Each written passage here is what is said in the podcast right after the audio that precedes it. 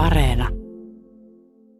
Tässä jaksossa käsitellään eläinten kaltoinkohtelua, eikä tämä jakso välttämättä sovellu kaikille. Ylen A-studio on paljastanut koiralajiliitoissa kytevän epäinhimillisen koirien kohtelun. Kyseessä on Oikeutta eläimille järjestön kuvaamat videot, joissa suojelukoiraharrastusryhmä kouluttaa koiria käyttäen kiellettyjä piikki- ja sähköpantoja parantaakseen koirien käyttäytymistä. Mun nimeni on Toivo Haimi. Ja minä olen Sami Lindfors. Ja nyt takaisin Pasiaan.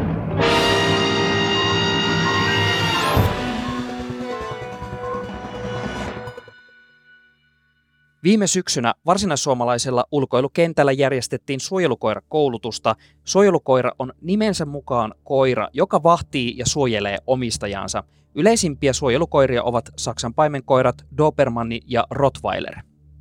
Suojelukoirakoulutus on laji, jossa kilpaillaan eri osioissa, josta vaativin on niin sanotun maalimiehen kanssa leikitty taistelu. Tämä on se, mitä varmaan monet on nähnyt. Henkilö tukevissa vaatteissa juoksee koiran edellä ja koira käy roikkumaan pehmustettuun suojaan, joka on maalimiehen kädessä. Maalimies uhkaa ja lyö koiraa kumipampulla ja koiran tehtävä on irrottautua käskystä. Muutama vuosi sitten koiraharrastaja Tiina Kuusisto alkoi epäillä, että suojelukoiraharrastuskoulutus olisi käynyt entistä väkivaltaisemmaksi. Koulutuksessa koiria potkitaan ja lyödään ja harjoituksissa käytetään myös kuristavia piikkipantoja, joissa piikit on pannan sisäpuolella ja myös kaukoohjattavia sähköshokkipantoja. Kuusisto yritti saada viranomaisten huomion, mutta sai kuulla, että ilman todisteita ei voi tehdä mitään. Kuusisto otti yhteyttä Oikeutta eläimille järjestöön.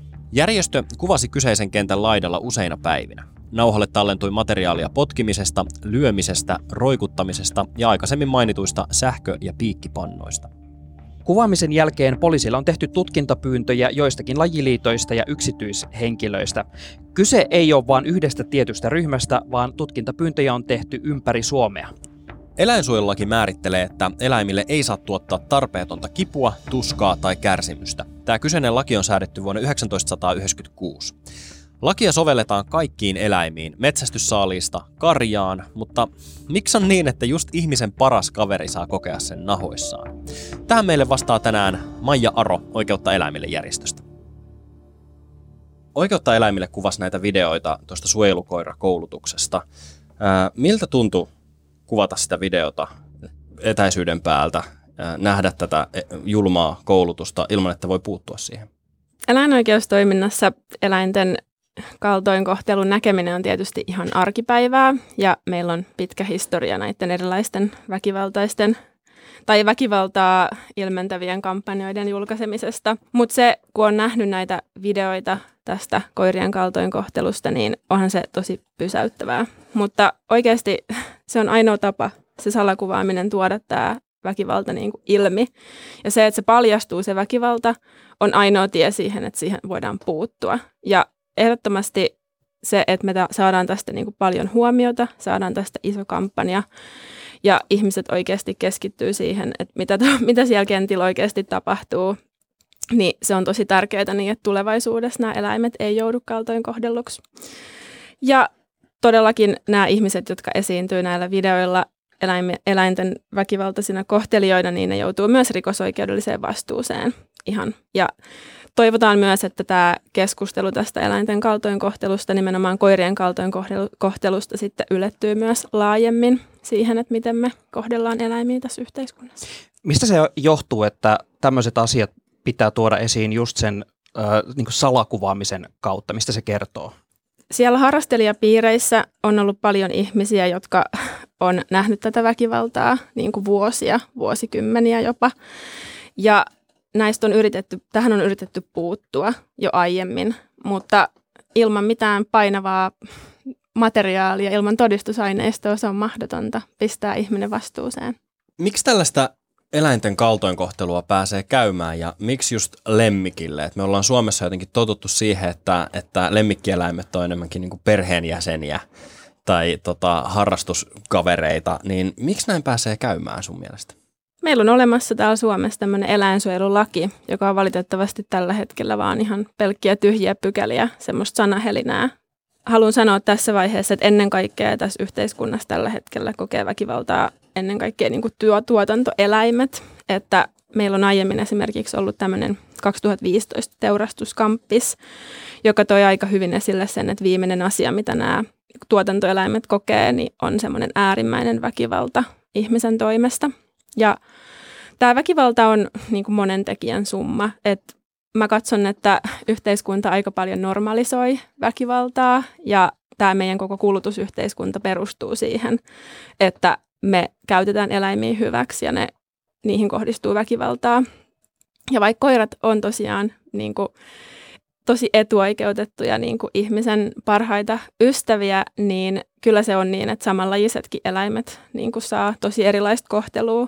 Että niin kuin näissä harrastuspiireissäkin usein se on aika ihmislähtöistä ja, ja tota, se koiran etu jää aika niin kuin taustalle siinä, että se ei ole se ensisijainen asia siinä. Ja silloin tämä eläin nähdään pelkästään siitä saadun hyödyn kautta.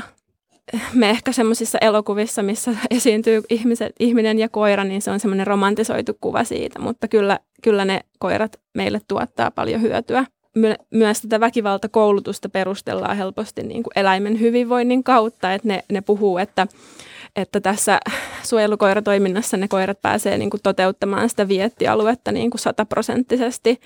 Ja ne perustelee sen niin kuin eläinten hyvinvoinnin kautta, mutta mä nyt sanoisin tässä, että menee aika pahasti metsään. Sä sanoit tuossa äsken, että tämä eläinsuojelulaki on niin kuin täynnä tyhjiä tota, lauseita, niin ää, lakihan kuitenkin tällä hetkellä jo kieltää eläimen kaltoinkohtelun ja väkivallan, niin, ää, niin mikä on tässä sitten se tyhjä osuus? Siellä kuitenkin jo näin sanotaan. Se on ainoastaan nimellinen, se eläinsuojelulaki. Kukaan ei ota sitä tosissaan. Se, siitä lipsutaan niin monessa eri yhteiskunnan osa-alueessa, että siitä on helppo sit lipsua muutenkin.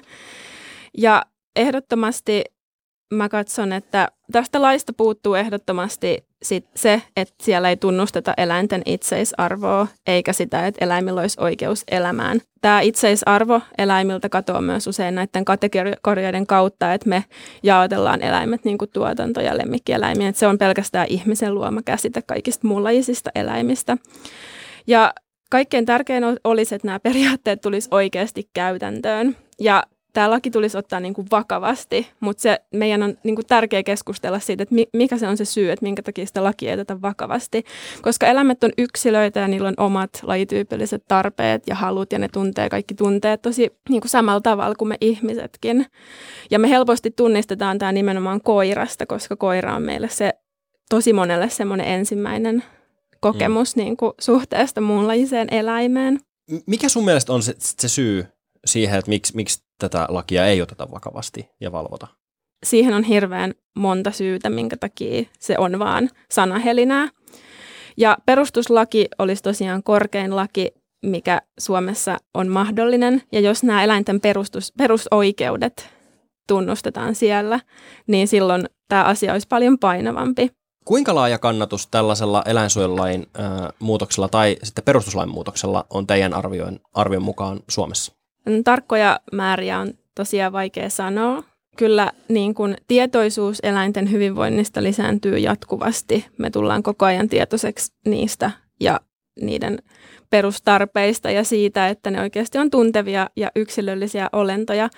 Ja nimenomaan tämä koirakamppis voi toimia sitten sellaisena boostina siihen, että het, hetkinen, että me oikeasti kohdellaan niin kuin eläimen par- tai ihmisen parasta ystävääkin myös näin, että, että tämä voisi todennäköisesti myös sit laajentua.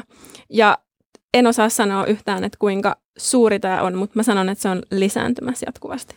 Aina kun puhutaan eläinten oikeuksista ja suomalaisten eläinsuhteista, niin, niin tulee mieleen, että meillä on jotenkin semmoinen yleensäkin länsimaissa semmoinen vähän kierroutunut suhde eläimiin, että meillä on to yhtäältä sellaiset eläimet, jotka on ihmisen parhaita ystäviä, niin kuin kissat ja koirat ja fretit ja marsut ja hamsterit, joita pidetään kotona ja ajatellaan niitä perheenjäseninä. Ja sitten toisaalta on sitten naudat, sijat ja tota, riistaeläimet, joita sitten laitetaan surutta pataan ja vartaaseen ja pihviin. Niille ei jäädä sitä hautajaisia takapihalla. Precis, ja tota, ajatellaan, että se tapahtuu jossain muualla, että se ei kuulu meidän tähän eläin- tai luontosuhteeseen. Niin herääkin kysymys, että voiko lailla kaikki nämä eläimet, sekä karjaeläimet, että lemmikkieläimet, että sitten riistaeläimet ja villieläimet laittaa kaikki saman lain alle? Kyllä mä katson, että ne tulisi laittaa saman lain alle ehdottomasti. Mutta tällä hetkellä tämä laki ja miten sitä luetaan, niin sehän palvelee ainoastaan näitä taloudellisesti eläimistä hyötyviä tuottajia. Ja tämä jakohan on todellakin aivan, niin kun, kun sitä alkaa oikeasti miettimään, niin sehän on aivan niin kun käsittämätön, että me jaotellaan eläimet. Ja klassinen väitehän on, tai nämä tutkimukset on osoittanut, että niin kuin sika olisi niin kuin viisivuotiaan ihmisen tasolla niin kuin älyllisesti ja, ja se on helposti nämä meidän lemmikkieläimet, mitkä me ollaan valittu sitten etuoikeutetu, etuoikeutetummiksi eläimiksi, niin ne on semmoisia pörrösiä ja söpöjä helposti, niihin on jotenkin helppo, helppo samaistua. Mutta me ei koskaan pysähdytä niin kuin oikeasti katsomaan, että millainen eläin on oikeasti sika tai millainen eläin on lehmä.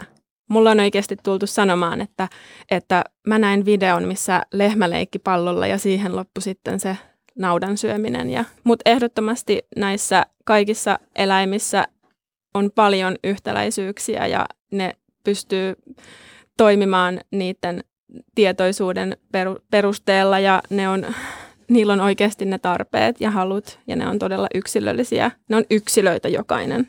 Palataan vielä tuohon koirien kaltoinkohtelun, josta tosiaan on Ylen sivuilla tänään julkaistu ää, iso juttu, jossa on paljon ää, aika rajua materiaalia, silleen sisältö, sisältövaroitus. Ää, tässä Saksan paimenkoiraliiton puheenjohtaja Sami Backström ottaa kantaa tapaukseen.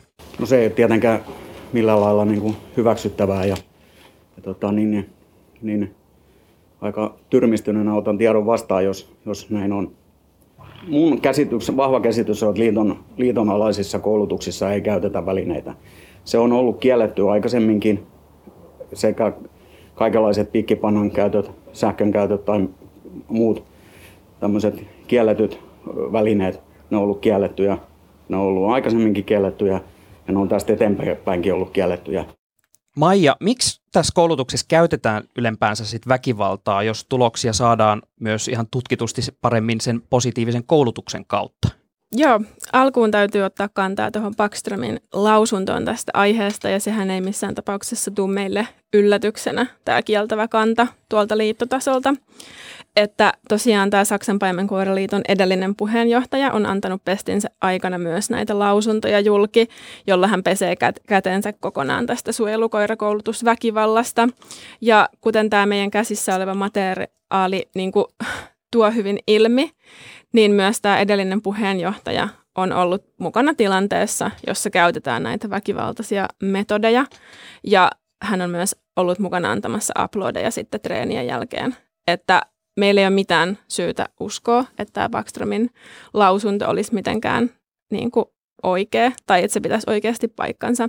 Ja se on tosi ikävää, että tämä SPL jatkaa tätä kieltävää linjaa, koska tämä kieltolinja toimii semmoisena kapulana rattaissa, että nämä asiat oikeasti muuttuisi. Ja tämä myös tuo ilmi tämä Backströmin lausunto sen, että tämä julkisuuskuvan puhtaana pito siellä liittotasolla on paljon tärkeämpää kuin eläinten hyvinvointi. Nämä alaosastot on sellaisia, näitä on 49 näitä alaosastoja ja liittotasolla on helppo pestä kätensä, jos jossain alaosastolla tapahtuu jotain ikävää. Tähän väkivaltaan täällä harrastuspiireissä siihen on tietysti monta syytä, mutta mä haluan tässä alkuun sanoa, että vaikka ne, ne paineet, sosiaaliset paineet ja auktoriteetit sua pyytäisi toimimaan väkivaltaisesti, niin kyllä se on yksilön vastuulla, että jokainen lyönti ja jokainen potku, jokainen sähkötys, jokainen kuristus on, on yksilön vastuulla ehdottomasti. Mutta tämän väkivallan avulla varmasti ylläpidetään semmoista voimasuhdetta, mikä on täysin moraaliton ja epäeettinen. Ja me helposti ihmiset ajatellaan, että me ollaan jotenkin eläinten yläpuolella. Me ollaan itsekin eläimiä, mutta me kuitenkin kuvitellaan, että koska me, meillä on niin kuin, pinsettiote tai, tai me pystytään siihen moraaliin ja etiikkaan, että me ollaan jotenkin yläpuolella, mutta, mutta me ei käytetä sitä moraalia niin, niin kuin sillä tavalla, kun sitä ehkä kuuluisi käyttää. Ja me pystytään välttämään se väkivalta. Ja ehdottomasti niin kuin me ollaan saatu paljon yhteydenottoja tuolta harrastuspiireistä ja, ja siellä on kerrottu, että se kulttuuri on vaan niin yleisesti hyväksytty. Että jos sä otat itsellesi jonkun saksanpaimen koiran ja sä liityt sinne liittoon, sä oot sillä että okei, tää haluaisi varmaan harrastaa jotain suojelumeininkiä, niin, niin tota, sit sä menet sinne treeneihin ja jos siellä isot auktoriteetit sulle kertoo, että näin tehdään, niin se on joko tai, sä voit valita, mutta useimmiten se on sitten niin, että se hyväksytään se väkivalta ja se on aika absurdia. Oikeutta eläimillähän ei ole ensimmäistä kertaa pappia kyydissä tässä, vaan äh, järjestö on julkaissut useita kampanjoita, jotka tähtää eläinsuojelulain muuttamiseen. Et on, on otettu kuvia esimerkiksi turkistarhoilta ja sitten ö, karjatiloilta, ja siellä on paljastunut, että no, eläinsuojelulain periaatteita ja yleviä päämääriä ei, ei noudateta läheskään kaikkia. Tai tulkitaan varsin vapaasti ja niin, laajasti. Kyllä. Mm, kyllä. Niin äh, Maija, miksi uskot, että tämä koiraliittokampanja voisi vaikuttaa, kun tuloksia ei ole juuri tullut näillä muilla kampanjoilla? Tämä on ihan totta, että me ollaan, me ollaan niin kuin ymmärretty, että kun me otetaan koirat keskiöön kampanjassa, niin me otetaan myös uusi niin kuin valtaus, aluevaltaus tässä ja ehkä tiettyjen ihmisten, jotka ei ole kiinnittänyt huomiota sitten possuihin tai turkiskettuihin, niin he ehkä heidänkin päät kääntyy, että hetkinen oikeasti koiriakin hakataan että tämä eläinsuojelulaki hyväksyy tämän, tai että tätä voidaan lukea näin löyhästi, että tämä eläinsuojelulaki ei merkitse niille mitään. Että Saksan paimenkoiraliitto on, on suurin tämmöinen rotu, rotujen etujärjestö, ja, ja hekin pystyy lukemaan tätä lakia näin, ja sitten silmät kirkkaina väittää, että tämmöistä väkivaltaa ei tapahdu. Mutta se silti tapahtuu, koska siellä on paljon ihmisiä, jotka hiljaisesti hyväksyy tämän väkivallan. Et ehdottomasti näiden koirien avulla niin ko- koiriin kohdistuvan väkivallan avulla niin pystytään oikeasti pysähtyä miettimään myös niitä muita eläimiä. Ylen artikkeli suojelukoiraharrastuksessa tapahtuvasta kaltoinkohtelusta on luettavissa osoitteessa yle.fi. Ja sitten Yle Areenassa tuttuun ja totuttuun tapaan A Studio and Chill, missä aihetta käsitellään. Kiitoksia vierailusta Maja Aro Oikeutta eläimille järjestöstä. Kiitos paljon Kiitos. teille. Kiitos, että kuuntelit. Tilaa meidät sieltä, mistä podcasteja kuunteletkaan ja kerro kavereille myös, että me ollaan tosi hyviä. Ja hei, aivan erikoistarjous just sulle. Käy seuraa meidän Insta-tiliä at Yle takaisin Pasila, niin näet kaikkea behind the scenes matskua ja kerro siitäkin kaverille, jos se saattaisi tykätä meikäläisten tuotteesta. Ja tähän väliin pähkinä. Sitaatti. Pidän sijoista. Kissat katsovat meitä alaspäin, koirat katsovat meitä ylöspäin, mutta sijat kohtelevat meitä vertaisinaan. Kuka sanoi tämän kyseisen sitaatin? Kerro meille se Whatsappissa. Numero tänne on 044 421 4823. Morjens! Moro! Niin, hyvät kuuntelijat, minkä opimme tästä?